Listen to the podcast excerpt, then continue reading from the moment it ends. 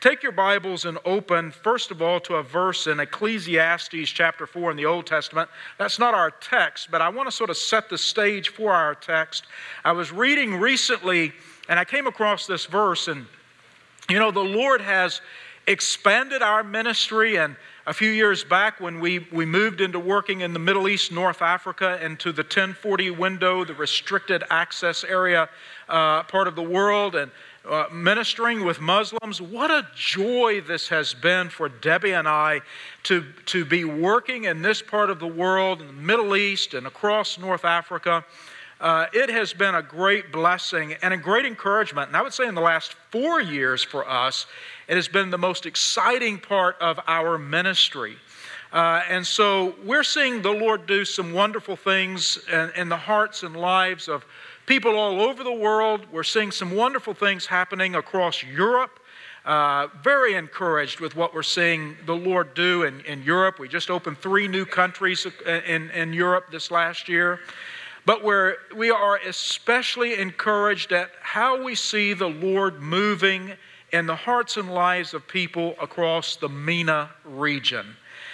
And as, as we have worked in this region, and, and, and I came across Ecclesiastes 4 and verse 1, the Lord so impressed my heart with this verse because it sort of sums up what we see across the world, but especially in the Middle East and North Africa. Listen to what it says Ecclesiastes 4 and verse 1. Solomon says, So I returned and I considered all the oppressions that are done under the sun. And as we daily see the news, as we daily read and hear about what is happening in this part of the world, we see the great oppression in this part of the world the oppression of, of ISIS, of radical Islam. Uh, so the verse says, I, I considered all the oppressions that are done under the sun, and behold, the tears of such as were oppressed. And then very sad words. And they had no comforter. And on the side of their oppressors there was power, but they had no comforter. And I thought that so sums up the world today that is without Christ, but it especially sums up this new region of the world that Debbie and I minister in as we look at people who are oppressed and they have no comforter. But then we come to the rest of the Word of God, and especially the New Testament, and we read there of how that Jesus Christ, God the Father, and the Holy Spirit are a comf- can be a comforter to those that are lost. He can be, a, and he will be a comforter to those that turn to him in salvation, in faith. You don't have to turn there, but I read now from 2 Corinthians chapter 1 and verse 2, and it says this Grace be unto you and peace from God our Father. Grace first, always, and then comes peace and from the Lord Jesus Christ. Blessed be God, even the Father of our Lord Jesus Christ, and the Father of mercies, and the God of all comfort. There is a comforter for those that have no comforter. Verse 4 Who comforteth us in all our tribulation, that we may be able to comfort them which are in any trouble, by the comfort wherewith we ourselves are comforted of God. Now turn with me to the book of Psalms, uh, chapter 46. And we want to think about this thought today as we uh, focus our hearts and our minds on taking the glory and the gospel of Christ to the nations. Psalms chapter 46. And we'll be looking at all 11 verses as we think about God who is our refuge and strength. Let's just pray and ask God in the next few moments and ask the Holy Spirit to focus our hearts and minds on the passage today. Let's pray. Father, we're so grateful that every time we join together as the body of Christ, that the scripture says, You are here with us. And we pray that you would take your Holy Spirit today, dear Holy Spirit, work in our hearts, encourage our hearts, challenge our hearts today. And Father, may we take this most precious gift of salvation and this precious gift of the comfort of the Lord Jesus Christ, and may we be passionate about sharing it with a, with a lost world. May we be passionate about sharing your glory with the nations. In Jesus' name we pray. Amen. So, first of all, this morning, I want us to think about this as we read this passage. Number one, first of all, our security is in God, not in this world. Our security is in God, not in this world. Verse 1 God is our refuge and strength.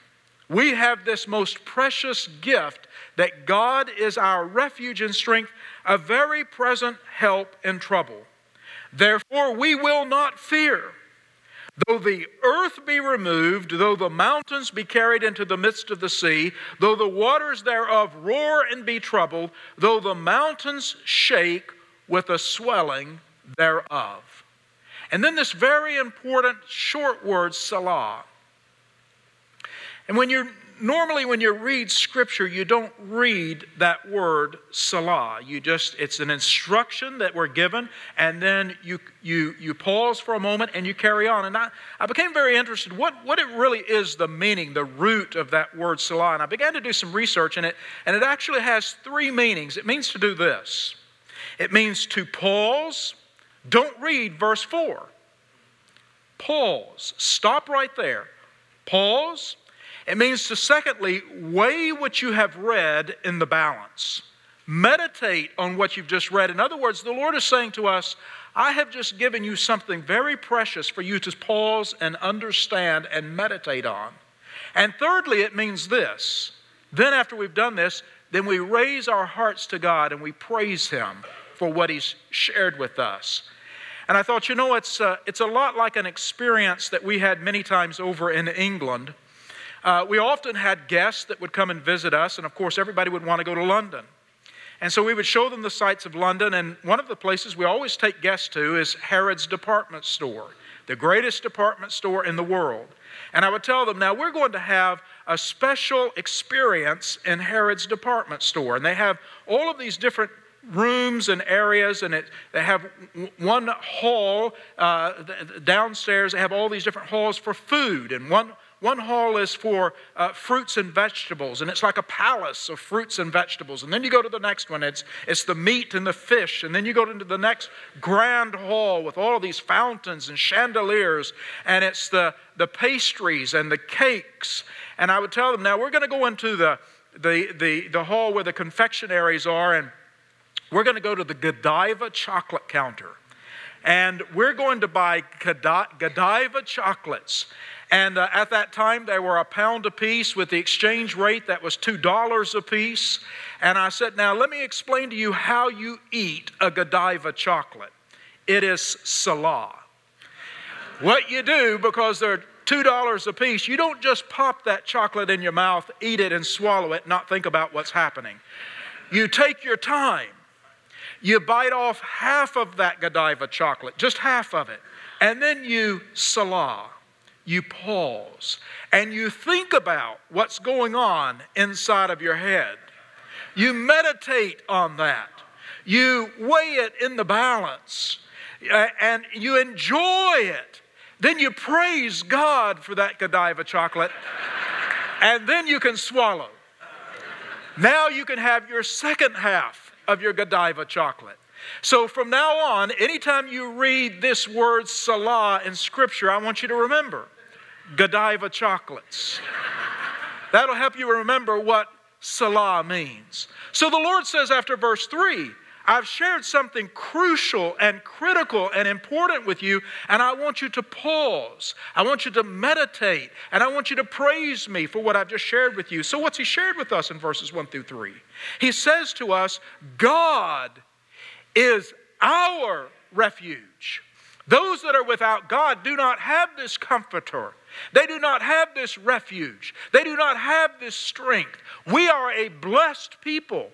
God is our refuge and strength, a very present help in trouble. Our security is in God, not in the things of this world, my friend. A while back, Debbie and I were in the Middle East. We were at a high security conference dealing with evangelism in the Middle East. And I sat at a table with a young girl, 29 year old, beautiful young Arab, uh, single young lady named Amina. That wasn't her real name. Many times in the Middle East, North Africa, and the restricted access, when someone comes to Christ, they adopt a new name so that they cannot be traced. And I said, Amina, tell me about your ministry. I shared a little of, with the men yesterday at the prayer breakfast about this, and she said, Well, I disciple, I, I work with Sat 7, a satellite ministry. I disciple people. And she said, uh, You know, it's uh, uh, one of the more dangerous things that you can do in evangelism in, in uh, the MENA region, but she said, That's what I believe God has called me to do. And she went on to describe that ministry, and I said, You know, Amina, I've heard uh, some very interesting stories and read some very interesting stories about how the Lord is working in the hearts and lives, lives of Muslim people in very unusual, miraculous ways. Have you personally ever experienced anything like that? And she paused for a moment. She was quiet, and you could tell that she really was not very uh, ready to start sharing about something so very personal.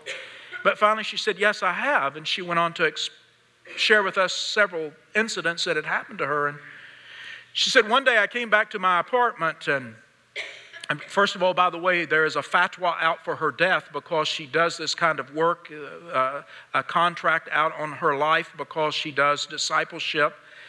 And she said, I came back to my apartment. I sat down on the sofa. She said, I was not asleep. She said, but I was resting. And she said, I had a vision, and a, a man in glowing white came to me. And he said, I want you, it was very specific, I want you to take 11 Bibles, your Bible, and 10 more to give away uh, from Algeria, where you're living, into this other country, this other limited access country.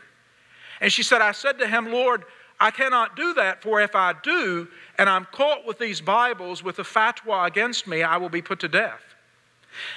Now, I thought, and the other men at the table thought, that she said she would receive a fine. We all understood her to say a fine. And I came back to it a moment later and I said, Amina, I said, What did you say? Did, you say a fine? What was the fine? She said, No, I, I didn't say I would be fined. She said, I said I would be put to death. And she said, I prayed about this and I prayed three months. And she said, at the end of the three months, she said, I decided I would fast 10 days and make a decision about what I would do. She said, I told no one about this vision that I'd had, this dream that I'd had. Said two days into the into the fast, she said, a lady from our church came to me and she had a new pair of shoes. And she said, I, I brought you a pair of shoes for your journey. She said, Now I had not told anybody that I needed a pair of shoes, but I had been praying and asking Jesus to give me a new pair of shoes. She said, I'm not going on a journey. And the lady said, Yes, you are. And she said, No, I, am not going on a journey. And she said, You must obey God and go on the journey. She said, Three days later into the fast, another lady in the church came up to her with a new suitcase. And she said, I brought you a suitcase for your journey. She said, I'm, I'm not going on a journey. And the lady said, Yes, you are. She said, You need to obey God and go on the journey. So she said, I decided to go. I packed up the 10 Bibles to give away, and my Bible, I wrapped them, I put them in my suitcase, and I prayed. I said, Lord, you will have to be my refuge and my strength. I trust in you alone to protect me and go with me and guide me on this journey. So she said, I got on the plane. I, I uh, uh, disembarked off of the plane in, in this new country that I was going into. She said everybody was, was uh, led into an inspection hall, a customs hall, and it was lined with all of these stainless steel tables with men checking everyone's luggage. And she said they motioned to me to come up to the table. It was my turn. I approached the table, and, they, and the, she said the security guard looked at me, the customs agent looked at me and said, Open your suitcase.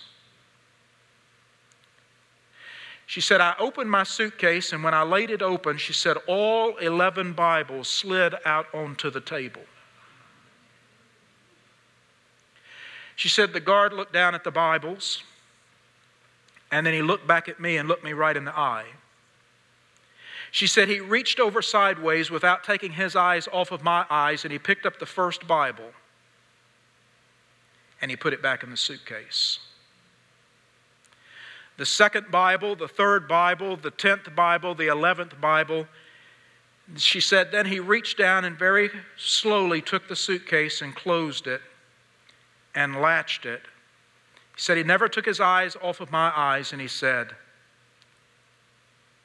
Now you can go. She said, Only God could have done that for me. And over and over, as we interact with people in the Middle East, we find this same story. And, and as she finished that story, similar stories like this that we hear, she looked at me and she said this. She said, and she wasn't rebuking me, but it was a rebuke. She said, David, Jesus gave his life for us. Should we not be willing to give our life for Jesus? It was like somebody had stuck a knife of conviction in my heart. And I said, Absolutely, Amina. Every child of God should be willing to give their life, their life's blood for Jesus. But you see, she understood these verses that we're reading that God is our security, and we're not going to find that security in this world. She understood Selah, to stop and pause and praise God. And she was willing to take the gospel to the nations at any cost.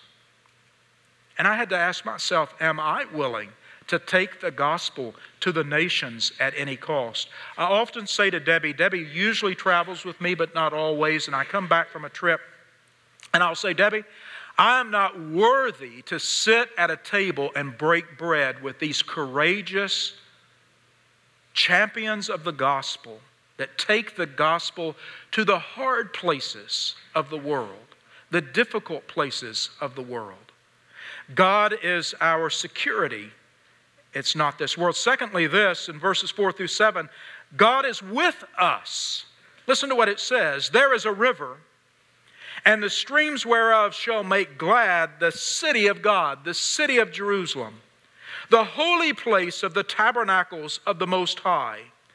God is in the midst of her.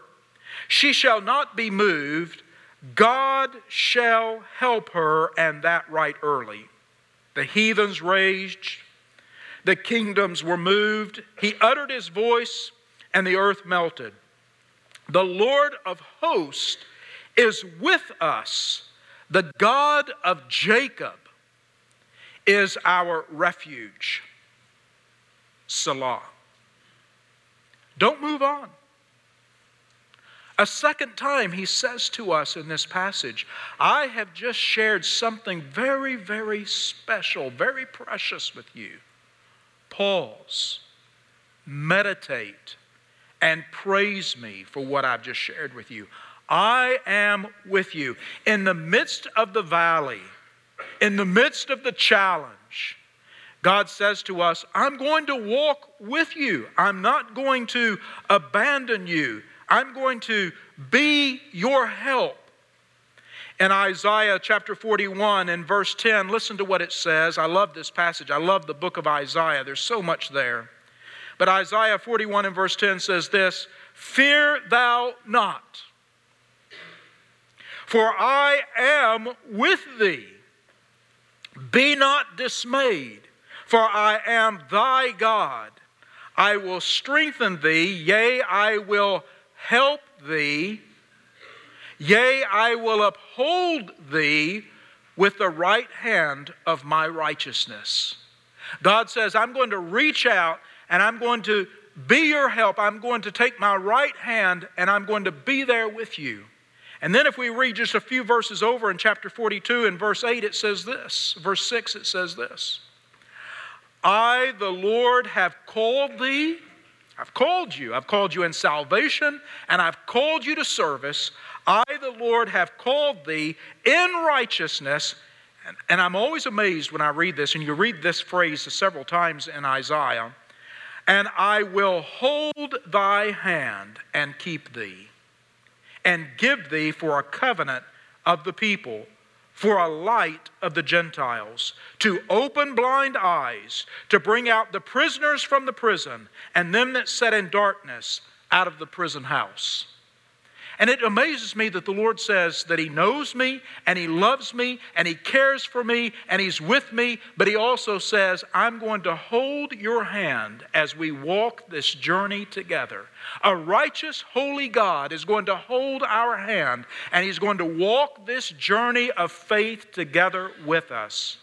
And He expects us to share that gospel to those that are in the prison house of sin and darkness, to share the story, the glory of Jesus Christ with the nations. Thirdly, in our passage in Psalm chapter 46, this our God will be exalted among the nations. That's your theme for this conference His glory to the nations. And he tells us in these last few verses, 8 through 11, he will be exalted among the nations. It will happen. Listen to what it says Come before, come behold the works of the Lord, what desolations he made in the earth. He maketh wars to cease.